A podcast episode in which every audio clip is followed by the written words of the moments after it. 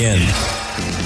And welcome to Mass Ave. We have Daniel Davis here uh, joining us again to co-host in Tommy Binion's absence. Um, it's uh, we're going into the Fourth of July week. Do you have any big plans for it, Daniel? Uh, I'm just going to try to get as close as possible to the fireworks on the mall. That's that's the, It's like the the, biggest standard goal. DC stereotype, but I, Yeah. no shame. It's true. There are a lot of crowds out there, so good luck to you. Um, speaking of the 4th of July, we have Lindsay Burke and Ann Ryland here to join us. Uh, they've done some research on ESAs for military families, which um, we're really interested to hear about. You know, their findings in this proposal. Lindsay Burke, just by way of introduction, she is the director of the Center for Education Policy. She is also the Will Skillman Fellow in Education at the Institute for Family, Community, and Opportunity here at the Heritage Foundation. And Anne is uh, the research assistant who helped her co author this piece. So thank you guys for joining us. Yeah, thanks for having us. to be here. Yeah, so I guess just to start off, uh, what made you decide that there was a, a big need for this kind of a proposal for military families? Yeah, so it's 4th of July, right? I mean, this Yeah. is a great time, Independence Day. This is a great time to think about how well military families themselves serve us, right? How much they protect our freedoms. And so we've really been thinking, you know, our education system should serve them as well as they serve the country. And so that was really the genesis for this idea. Have we really been serving them in a way through these federal programs that are effective, that enable them to choose learning options that work well for their children as they move across the country? And could we potentially modernize these federal military programs that have an education purpose the same way that we've been modernizing our military generally? So tell us a little bit about that. What's the state of education for students who are um, children of military parents, and how are they maybe at a disadvantage? And, and what are some ways that your research shows that we can improve that? Well, one thing that really struck us was when we started this research, when Ann and I started looking at this, was a survey that Military Times put out. And the Military Times survey found that 35% of respondents said that dissatisfaction with their child's education was a significant factor in their decision to remain or to leave military service altogether. And so we thought, my goodness, right? I mean, if the education options available to active duty military families are really playing that big of a role in their decisions about whether they will even remain in service, this is something that we really need to take a look at. So Anne was able to look at the, the number of students who are served by this program. It's about Roughly 600,000. Yeah, so roughly 600,000 military connected children. We think um, about 80% of those kids attend district schools, government run public schools. Most of them are assigned to those schools, and they're assigned based on where their parents are assigned uh, when they sign up for, for duty and when they move to a new duty station. And, and so that it was really our thinking how can we take these dollars? It's a program known as Impact Aid, it's about $1.3 billion, and really modernize it and repurpose it in a way where we are sending the dollars directly to military families themselves and empowering them with control and the ability to choose what works for them. And so, how does this differ from other um, school choice options that have been proposed? Yeah. So I guess I, I would say in two ways it differs. One is there are, and there isn't, really any major role for the federal government when it comes to advancing choice. There are a couple of exceptions. The DC Opportunity Scholarship Program is a really good example of that. The District of Columbia, uh, despite some members really getting upset when we say it, it's under the jurisdiction of Congress, right? And so it's appropriate for the federal government to operate, manage, and fund a school choice program in the nation's capital. So that's one example of an exception to that. Um, Native American kids who attend Bureau of Indian Affairs schools, there's a unique contractual obligation between the federal government and tribal lands. So it's appropriate to transition that program into a school choice program through federal policy. And we see this third option, uh, what we've just described for military families, as a similar option that this is a program that is fundamentally a program about military students mm-hmm. and thus has a constitutional warrant and as it exists should be repurposed into a school choice program. Um, so the second reason that um, it's a, a, little bit different is the structure. So if you look across the country, most school choice programs in the states historically have been voucher models mm-hmm. and tax credit scholarship models, and those are great and they've worked really well. But what we're seeing increasingly is more and more states, as they start adopting education choice, are starting with education savings accounts. They're much more flexible. They give parents total control over every single dollar in their account. So not only can you pay private school tuition, but you can do all of these other things. You can hire a private tutor, you can do online learning. And with military families, to your earlier question, what are the challenges? They move a lot. Mm-hmm. So the flexibility of an ESA, enabling them to hire online classes or tutors to purchase online classes. There are online options like K 12 Inc. that will be consistent across the country that they'll be able to purchase and retain that consistency with an ESA. So it's really two issues at play there that this is appropriate at the federal level. Right. And that it's an ESA model that is the most flexible type of education choice we have to date. Well, it seems like a win-win too, both for the kids and for the military, right? Because because uh, the military is having parents move uh, based on their kids' yeah. needs, and, and, and so that that creates instability there. Um, do you uh, do you see this as do you see your proposal as something that could uh, really gain legs uh, on, on the Hill with members who are concerned about both the military and uh, their families? Yeah, I think we're in a, a, unique situation here because there is, just as you, as you said, this kind of constituency on both sides, right? You have military families, you have members who have military families in their district, active duty uh, servicemen and women uh, who are you know, doing phenomenal work every day and they want to support those active duty folks as best as they can and have really thought about is there a better way to serve them and to modernize our ed system to meet their needs. So there's that sort of contingency. And then there's also just the school choice community generally that is looking at an opportunity that we now have. We have an administration that is incredibly supportive of school choice. We have an education secretary what a breath of fresh air that supports school choice in every form. And so, a real opportunity. We see every day more and more empirical research coming out that shows the value of school choice.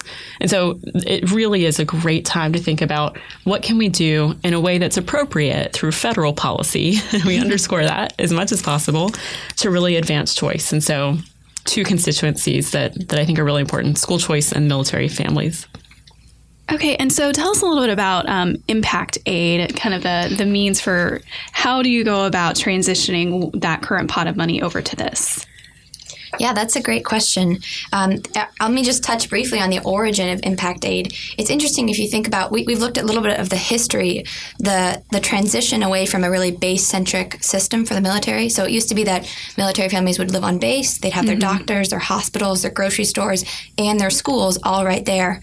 But of course, you know, as as times change and as civilian communities have grown around um, around bases, we're, we're noticing that more like like Lindsay said, eighty percent of these families, um, their, their, their kids are in the public local public school system. Mm-hmm. So as we think about transitioning that 1.3 billion dollar pot of money um, into ESAs.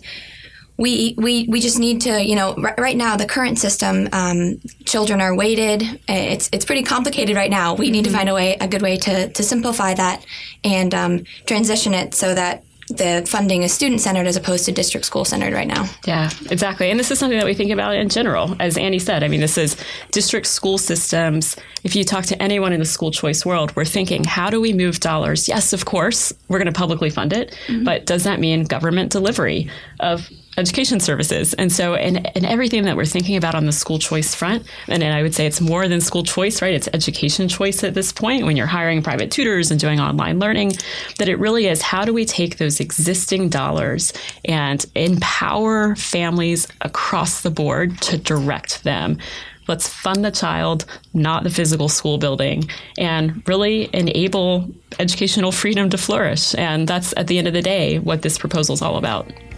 Fantastic. Well, both of you, thanks so much for taking the time. We've had Lindsay Burke and Ann Ryland in Education at Heritage. Uh, thanks for taking the time to join us today on Mass Ave. Thanks for having us. And thank you, uh, Emily, for co hosting with me. Thanks for joining. And just as a reminder, if you do want to read this research from um, Lindsay and Ann, uh, you can find it at heritage.org. We really encourage you to, to pick it up and read it. and we'll be back. Did you know you can now listen to all of our events through SoundCloud or just by visiting our events page on heritage.org? You now have access to hundreds of events and compelling discussions on policy issues from your car, on the train, or the comfort of your own home. Visit heritage.org/events for more information or search for the Heritage Foundation on SoundCloud. Welcome back to Mass Ave. We have Romina Boccia here with us. She is the Deputy Director of the Thomas A. Roe Institute here at the Heritage Foundation, where she focuses on spending. So I will turn it over to Tommy. Romina, welcome to Mass Ave. We're going to be talking debt ceiling today, and, and, and you're the right person to do it. Listeners out there, uh, you can find Romina on heritage.org, but uh, she's responsible for the federal budget and pictures, which is a really, really cool product where uh, we use graphs and charts and bar graphs and pie charts and all kinds of good stuff to, to tell the story of the problems that we're facing on the federal budget. Romina joins us today to talk about the debt ceiling. Uh, that's an issue that's on a lot of our minds. Um, it's it's coming up, but we don't know when. Romina, when when is that going to come due? We're, the story changes every other week here. It does change because the truth is we've actually already hit the debt ceiling, and that happened back in mid March. Right now, the Treasury is using what are called extraordinary measures, but I like to call them debt limit loopholes to continue borrowing. And so they have uh, about 350 billion of those available. Um, now, the reason we don't know the exact date is because 350 billion dollars or loopholes. Uh, in loopholes. That'd be good. 350 billion. Well, in dollars in loopholes, yes, to borrow beyond the debt limit. Um, yeah, so we don't know exactly when. Current projections are um, sometime in mid September, but Treasury has recently said that they may need to move up that date. But it's unclear if that's for political reasons because they think they might have more leverage now rather than later, or whether they're really running out of money sooner than expected. So we just to wait until they put out a clear statement on what the uh, cash balance looks like.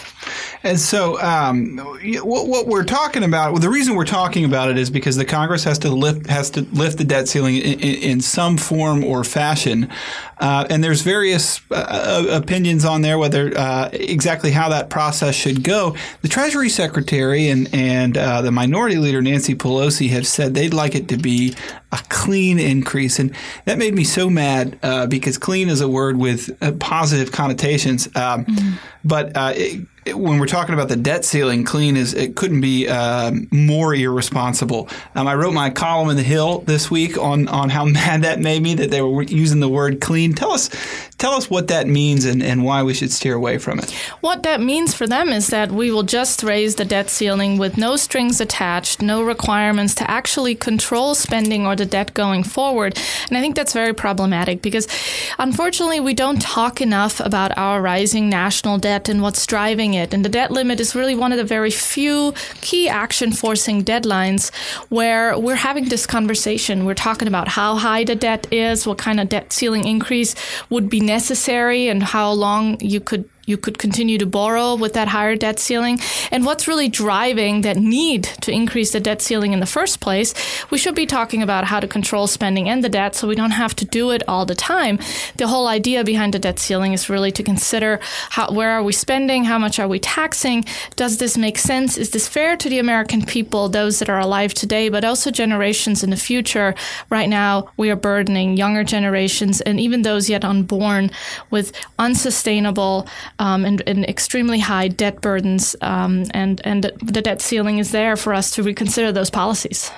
And what are some of the measures that you would suggest Congress would take to cut spending? So we put out uh, our blueprint for balance, um, which demonstrates a path to balance in about seven years. So we have a gradual path. You could balance sooner. Um, Congress tends to balance in 10 years or less, so we balance a little faster. But primarily, if you're looking to put the budget on a path to balance, you have to control the main drivers of spending growth, and those are very clearly healthcare programs. And that is Medicaid, Medicare, and a host of smaller healthcare programs that are growing for a variety of reasons. And uh, one of them is um, that high government involvement, the extreme regulatory burden that falls on our healthcare sector that makes healthcare unnecessarily expensive. So introducing more private sector involvement, reducing the federal foot stamp in the healthcare sector, and making sure that um, consumers, patients, have more choice and exercise um, uh, better choices when consuming healthcare um, through, for example, health savings accounts and other policies where consumers have um, access to more transparency and accountability. Those can really reduce costs without um, uh, reducing quality access to care, and that's really what you want to accomplish. The other programs that are uh, primary drivers are um, old age programs, including Social Security, disability, and the retirement program, where Congress has simply overpromised benefits uh, but underfunded them. So we face very large liabilities. For example, in Social Security, our unfunded liabilities total over $13 trillion. Um, and that is assuming that Congress pays back all of the excess um, payroll taxes they collected in the past. No matter how you look at it, the program is underfunded. So we need to begin making changes, especially for younger generations, so those programs are more sustainably funded.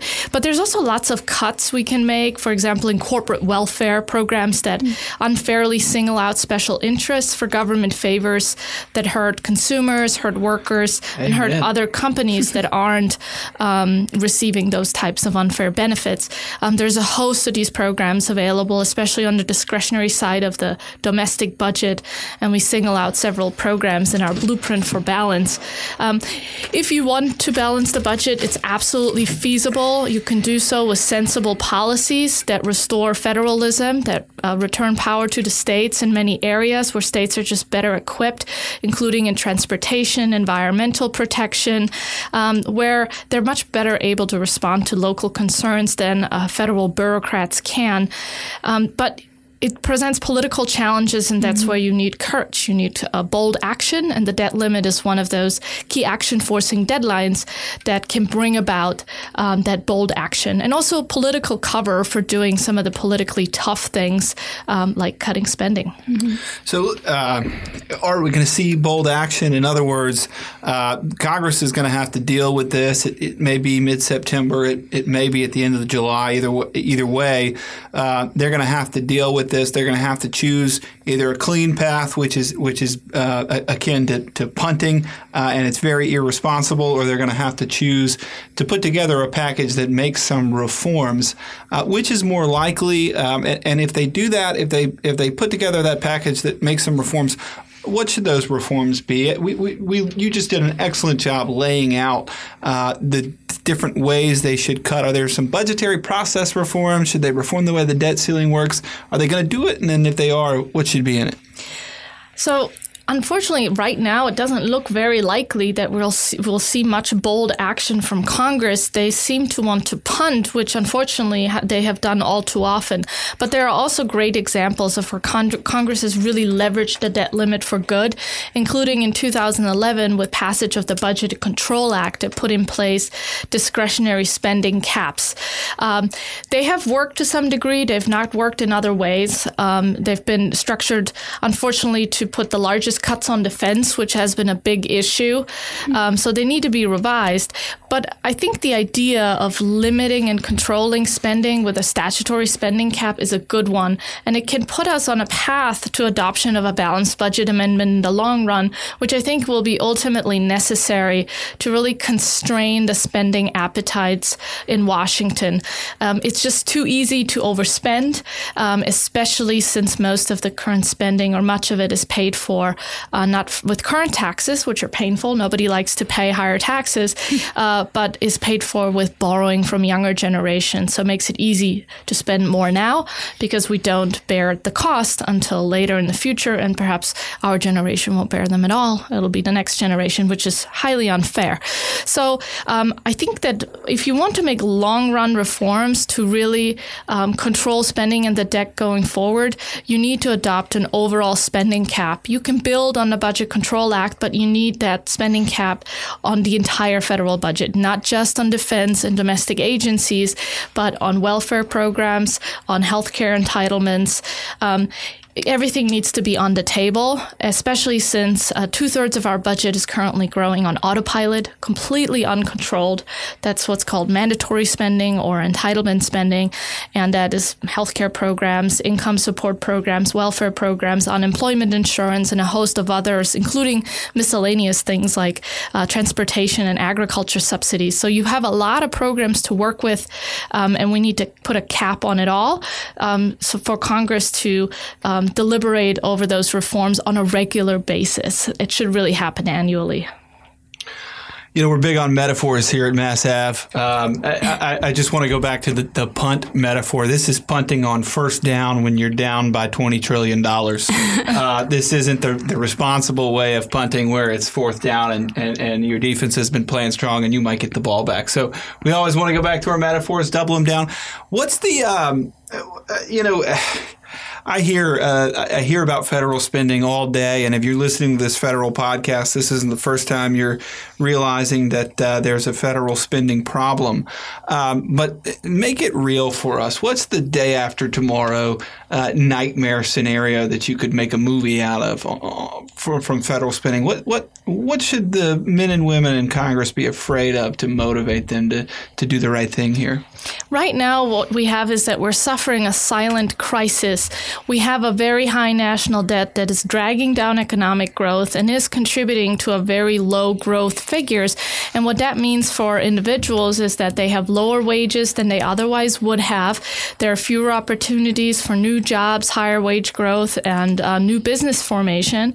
So that overhaul has an impact on um, reducing economic growth and economic opportunities for all Americans.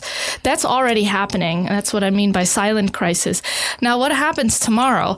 So there are two uh, key scenarios that you could envision. One is that we ha- suffer a very long period of stagnation, like you see in Japan.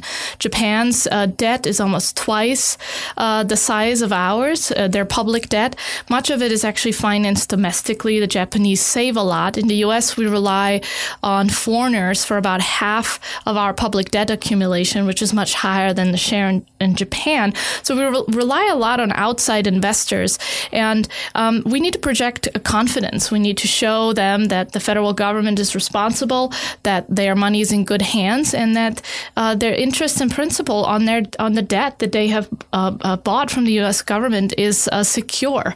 But in order to do that, we need to put the budget on a more fiscally sustainable path. Because right now, every time the Congressional Budget Office puts out a report, um, they say that our debt is on a highly unsustainable trajectory, and that they project that it will uh, lower growth even more, that will hurt all Americans, and it also could potentially uh, pose a national security risk because when you are confronted with a crisis situation and you have such high debt levels, um, then you have fewer options. You have less flexibility to deal with uh, whatever circumstances come your way, whether that be another economic or financial crisis, or um, it could also be a national security crisis. And we want to be prepared for that. But that means making making a down payment on the debt when times are good. And now is the time to do that, not wait uh, for the next crisis. We're unlikely to face um, a scenario as severe as Greece, um, primarily because they rely on another currency for their uh, economy and for their borrowing. The U.S. government, with the U.S. dollar being a reserve currency, has a little more flexibility to borrow at higher levels, but that all relies on um, investor confidence in the U.S. economy uh, going forward and um, to what extent they believe that their money is in good hands. And for that, we need to adopt a sustainable path, a sustainable fiscal path to signal that confidence so that um, they'll continue to invest in our country, creating businesses and jobs. All right. Well, on that note, let's uh, hope that they adopt some of those uh, proposals. And if you do want to find out more about you know, some of Heritage suggestions for cutting the debt, uh, check out our budget blueprint at heritage.org. Romina, thank you for joining us. Thank you for having me. Uh, listeners, we'd really love for you to check us out uh, on uh, on iTunes. Hit that subscribe button so you'll be alerted when we when we have a new episode.